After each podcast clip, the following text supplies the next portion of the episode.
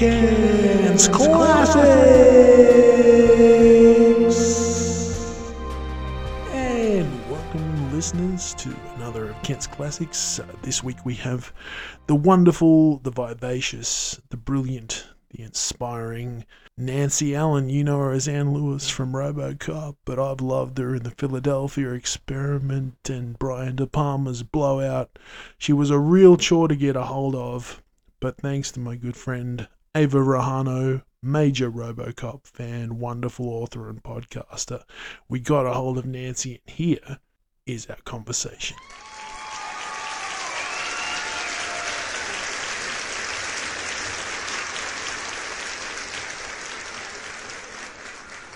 Sure, sure. Okay, so I'll uh, telescope this because I'm. it's a very long story. Yeah. But I grew up in New York. Uh, I was born in the Bronx and then raised in Westchester. And uh, at a very early age, I studied dancing because I was very shy. And uh, in uh, high school, I went to uh, Performing Arts High School, which was the Fame School. If you've ever seen that movie, I was in that school as a dance major. And uh, at the end of 10th grade, it, it didn't quite work out uh, as a dancer, and I left that school and went to a professional children's school near Carnegie Hall, which was where most of my dance classes were. And it was at that time I met someone whose mother managed teenagers and uh, for commercials and theater and all of that, and I really didn't know uh, what she was talking about, but I did indeed meet her mother who immediately started submitting me for uh, television commercials, uh, advertising, and um, and I just started working right away. And after many years of that, I um, also auditioned for different movies along the line. And the first one was a movie called The Last Detail, directed by Hal Ashby, uh, starring Jack Nicholson. And um, I met Hal Ashby for that movie. I didn't read, I just met him. I don't know what that was about. I think they were just passing through New York. And um, a few, maybe a month or two later, I was contacted by my agents and told that they were interested in me for the movie and that they were sending me a script, which they did. And uh, they told me what the role is, and I read it, and I went, oh my God, there's no way I can do this. and it was for the role that ultimately Carol Kane played in the movie was the hooker. And at first scene, she's there naked. She's unzipping the man's fly. She's, you know, saying all of these things. And I just thought, oh my God, my father will kill me. and the other thing, I ended up calling uh, Hal, um, not Hal Ashby, but Lynn Stalmaster, who was one of the biggest casting directors. I said, Lynn, there's just no way I can talk and be naked at the same time. That's just not going to happen. Right. so, uh, very nicely, Hal Ashby offered me a smaller role in the picture, which was opposite Jack Nicholson, and that sort of was the very first thing that I did in film. Wow. What a beginning. What a yes, beginning. Indeed. Yes, indeed. Yeah, so anyway, you you went on from there to a, a, a marvelous array of, of film and television. Uh, obviously, we can't talk about them all. We don't have the time, but just just picking through it. I mean, like you said, Hal Ashby, great start with the directors there. You've had the privilege of working with a lot of uh, great directors. Spielberg in 1941. Um, Brian De Palma on, on a myriad of films. Um, Carrie, Home Movies, Dressed to Kill, Blowout. Um, another one, actually one of my favourites that you're in, if we could talk about that for a little bit. Uh, it was directed by Stewart Raffill, which is the Philadelphia Experiment. Oh yeah, yeah, that was a Love that picture. movie. And by the way, I'm just gonna I'm just gonna just pop in here and say that Robert Zemeckis, that directed I Want to Hold Your Hand, it was his first movie. Right. Uh, so it was a really, uh, which Steven actually was the uh, Spielberg was the executive producer on. But yes, the Philadelphia Experiment. I love that movie, and I read that script. I had just finished. Oh gosh, what have I just finished shooting? I think it was maybe yeah, it was the Buddy System with Richard Dreyfuss and Susan Sarandon and Jean Stapleton. And my agent said, I have a script for you. They really want you for this movie. So I read it right away, and I loved it because I actually love time travel. I love anything to do with that uh, idea, and um, it really, uh, I thought I really would like to see this movie. So um, I said yes, and then they uh, cast shortly after that. Michael Paré was cast, and uh, Stewart was it was wonderful. I loved working with Stewart. Right. Yeah. And he said he um, was one of the biggest director in the business, which of course was a joke because he was six foot eight. So Wow. He was a, a big guy. really? Wow, I didn't know that. Yeah. Oh yes. Wow, oh, he is. One time we were shooting in Wendover, Nevada, and they had craps tables and a casino in the lobby of the hotel, and we were all down there uh gambling, and he literally came and picked me up and carried me over Wow. I mean, So, I mean, I've seen I've seen pictures, but I've seen pictures, but it's it's very hard to tell sometimes from a photograph, unless there's unless there's someone very, standing right next tall. to them. very cool. Wow, that's that's incredible. Because usually you associate directors with little Yeah. short guys with glasses. You know, they're not terribly imposing figures, but uh, you know. Ooh, so he was the opposite. Um, Yes. another another one I left out yes, there. he was. He was, a, he was a, a good director. I liked him. Yeah, I love I love his movies. Stewart, great bloke.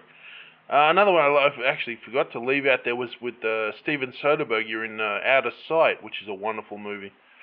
It is a wonderful movie, and um, you know, it, that was an odd, uh, uh, odd uh, situation for me. I was contacted by my agent, and they said, you know, there's a small part and Steven Soderbergh is interested in you. For I said, you know what? I don't even care because I would love to work with him. Whatever it is, I say yes, basically, you know.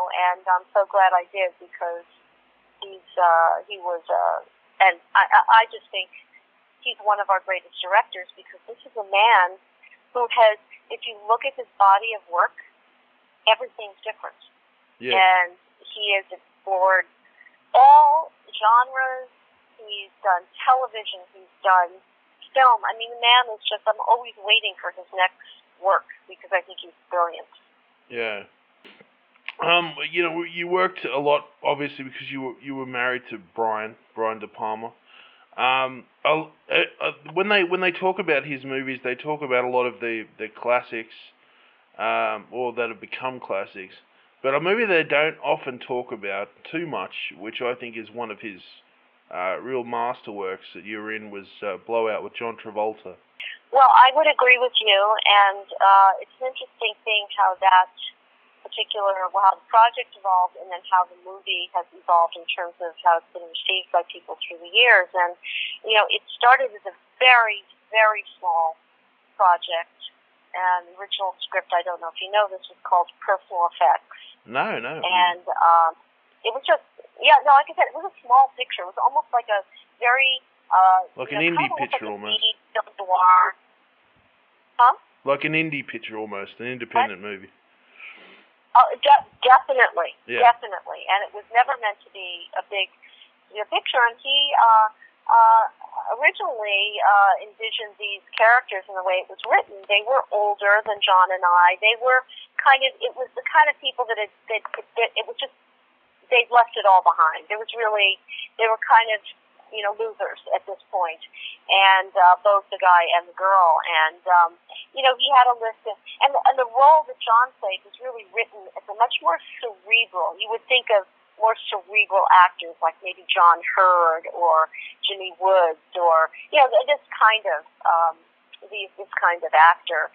And I remember when he was Brian was uh, uh, sending and contacting different actors for uh, this particular role. John Hurt was one of them. He turned it down. Um, oh my God, there's another actor that I just was so perfect. Anyway, it was not taken. And, and I remember I was actually on the road promoting Dressed to Kill, and Brian said, "Oh, you know, John Travolta." John called, and we were chatting, and he asked me what I was working on, and I talked to him about it, and he asked to read it, and I said, "Oh, well, you know, what are you going to do if he likes it?" Because I asked that question because John was not on the list. And he said, "Oh no, no, John's going to read it and see that it really wasn't for him, and you know, it's not really his kind of role and all that." And all I could think of was, I don't know, an actor reading a role like that. I think he's going to want this picture, and, and that is exactly what happened. He loved it. He wanted to do it, and uh, Brian called me and said, "Oh, uh, John wants to do the movie." I went, "Oh, oh, okay, well, all right then." and he said, and he would like for you to be in it with him. He said, "Do you think you can make that uh, transition and accept that?" And I said, "I absolutely think I can." You know, wow. I loved working with John, and uh, but what, but because of who we were, he had to Brian had to do some rewrites, so we did some improvs, and it evolved, and it became bigger, and the studio wanted to release it as a summer picture, and then all of a sudden there was a big set piece, of course, the you know the chase and the car and the mummers parade. None of that was in the original script Right, right. just grew and grew and grew. And when it opened in the summer, which at those days it was a terrible time to open a picture like that, it really was considered a fall picture in its tone. Uh, it uh, had a terrible ad campaign, and it sort of flopped, really, if you will.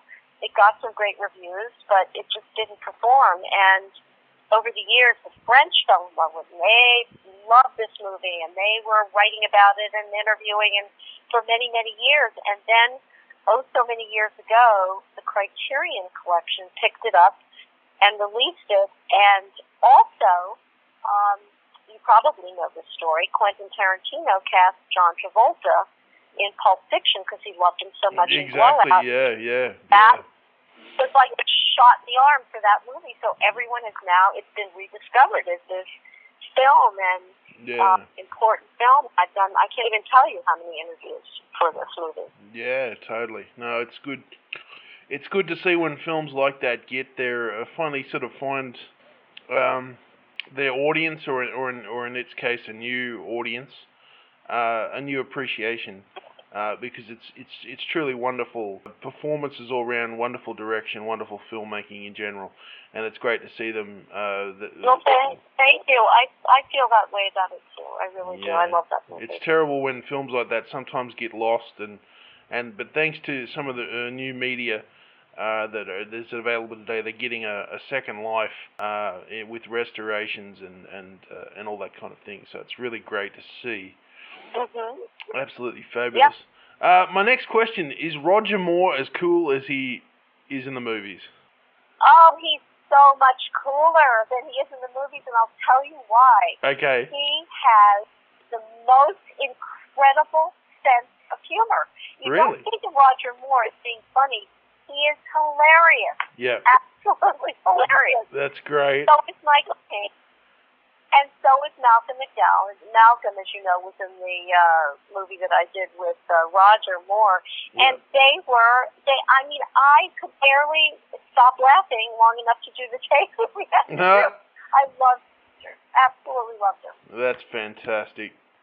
No, he was uh, he was you know of course the James Bond of my generation, and uh, you know of course I loved him in other films too. But he always seemed like a I I just always wondered whether he was as as suave and as uh, uh, debonair, you might say, uh, off off camera as on camera.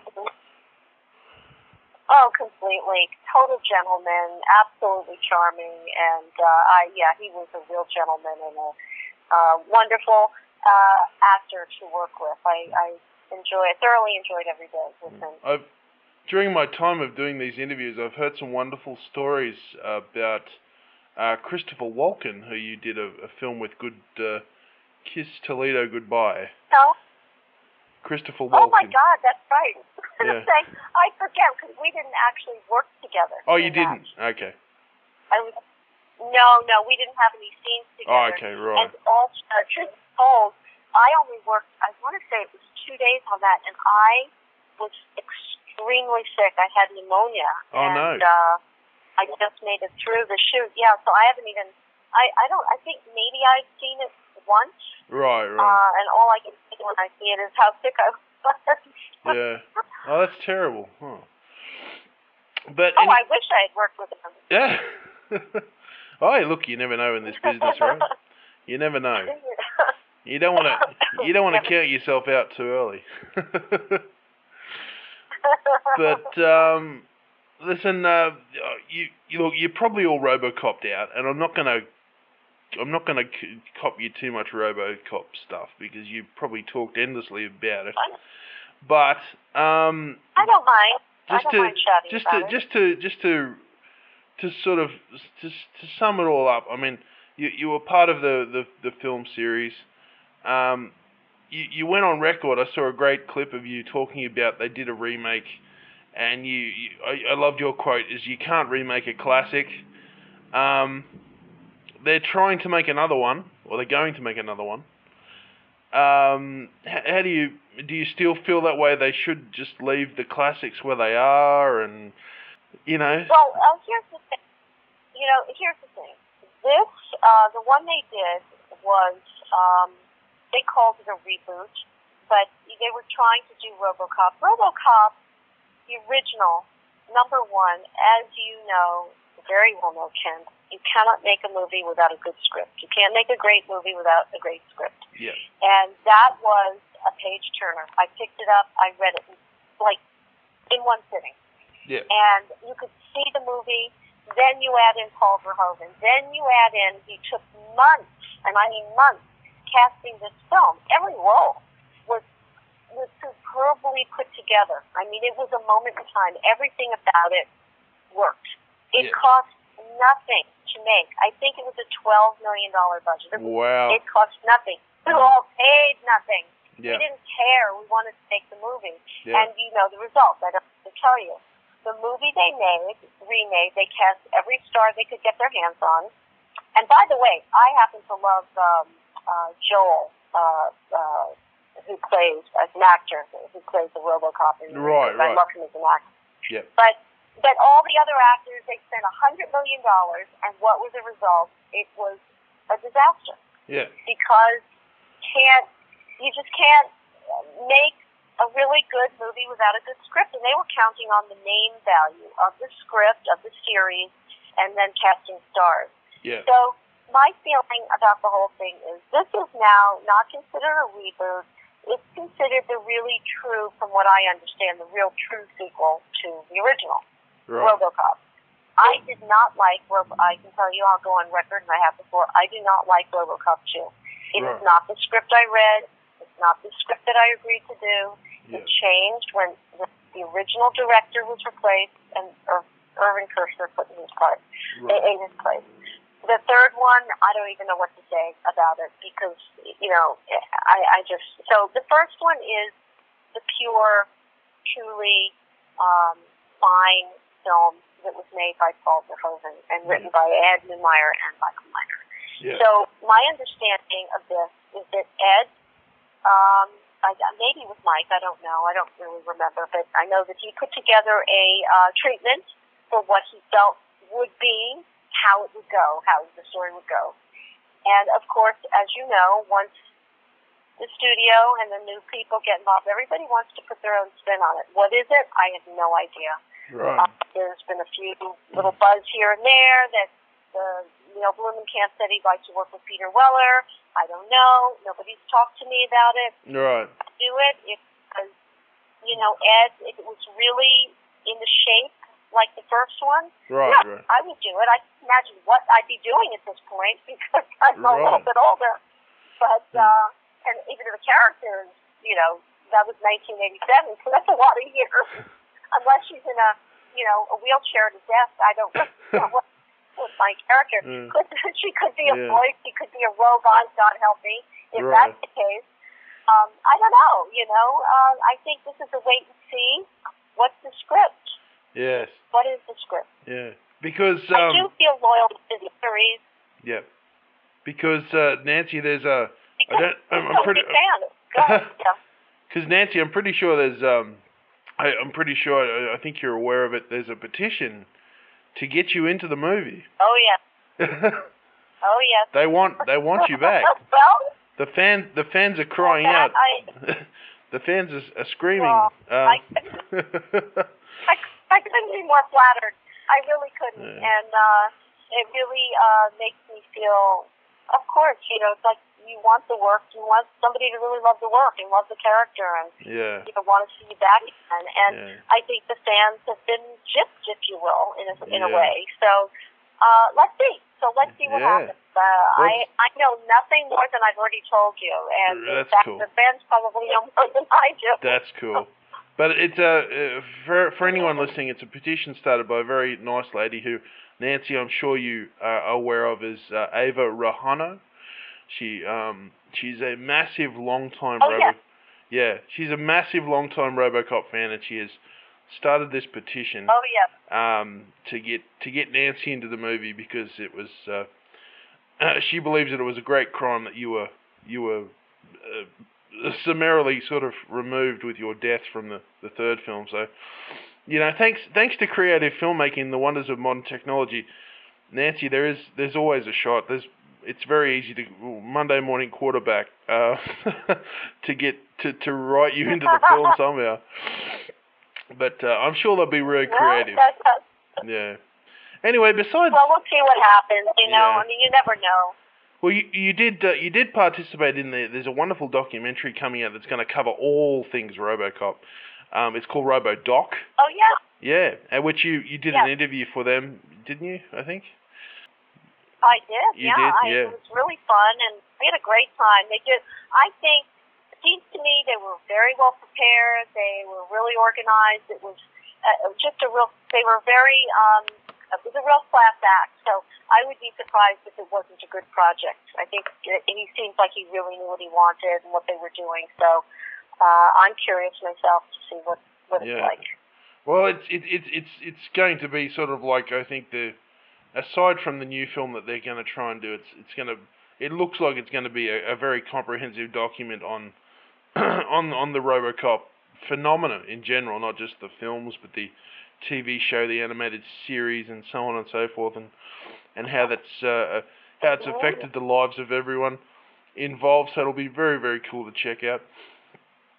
But uh, Nancy, you have uh, other passions other than than than acting. You're you're very um, I believe, great supporter of of, of the environment and and cancer research as well. Well, it's sort of like that. Uh, I'll give you a little bit. I mean, they've written it that way, but really, what it is, I've Ed Begley is one of my closest friends, and Yes. he is definitely the leader in our community in Hollywood about all things environment. And I've certainly learned a lot from him, and I've, you know, started with getting a Prius, and now, of course, you know, with you know, food, nutrition, and you know, recycling and different things like that. So it's it's um, I just do my bit. I wouldn't say that I'm a leader, but I think we can all lead by example. I would put it that way, uh, and I try to do that. In terms of, I'm not involved with cancer research, but Wendy Jo Sperber, uh, who is an, uh, was a comedic actress, we did I Want to Hold Your Hand in 1941. She was in Bosom Buddies with Tom Hanks, a wonderful comedic actress, was diagnosed with cancer many, many years ago, 1997. And she wanted to create uh, a healing center for not just for women, but for anyone whose life has been affected by cancer, cancer patients, family members. And I lost my father to cancer and also uh, Wendy, who was my dear friend. And she approached me first to be a celebrity golfer to help her fundraise for the charity, and I did that. And then when she was ready to open the center, um, said, you know, you're into all that woo-woo stuff. You love all yoga and hypnotherapy and, you know, all the sort of creative, if you will, integrative healing modalities. And I said, yes, I am. And so she asked me to help her, and that was uh, almost 18 years ago. And since then, I uh, uh, what I did was I set up the entire program map, if you will, like what we do, who does it, and uh, in the last I don't know 10, 12 years, I've been executive director. So I bring in money, I do fundraising events, um, and we provide free services for anyone whose life has been affected by cancer. Services that would cost anywhere from you know, fifty dollars to two hundred and fifty dollars a session are all free. And uh, of course, we called upon everyone in our community. If you look at the founding uh, donors, you see Steven Spielberg and Bob Zemeckis and Tom Hanks, and on and on and on. And they all still do give to the organization and support us. Uh, so it's a very cool um, uh, thing to be doing at this point and to be giving back uh, to so many people at this point. And I get to, you know, I did a fundraiser last uh, two years ago Right. for Carrie's 40th anniversary. We, we did a screening and a costume contest, and we had a thousand people, and we raised a boatload of money for the organization. So, you know, I still. I can't. It's not like I'm escaping from the entertainment industry, but it does cross over since it's the community we live in and and serve. So, um, so that's how that's how uh, I'm involved. Mm. Oh, that's great. I mean, the, you know, I, I mean, I, I don't think there's there's there's so many wonderful uh, causes, and and really all it takes, you know, people think it takes a lot. It doesn't. Like you said, leading by example is probably the primary thing that anyone and everyone can do. It doesn't cost you anything to uh, to get out there and, and, and try and, and and make it make a change, make a difference. Um, because we all we well, all it's true, and you know, at some point in life, we need to give back. We do really do. we You do, know, mm. and for many of us, we've had such great good fortune, and to be able to be of service to the community and to other people, and to use our celebrity or whatever you want to call it to raise money for good. You know, why not? That's right. Why not indeed? Nancy Allen, it has been absolutely wonderful talking to you this morning. Really thrilling.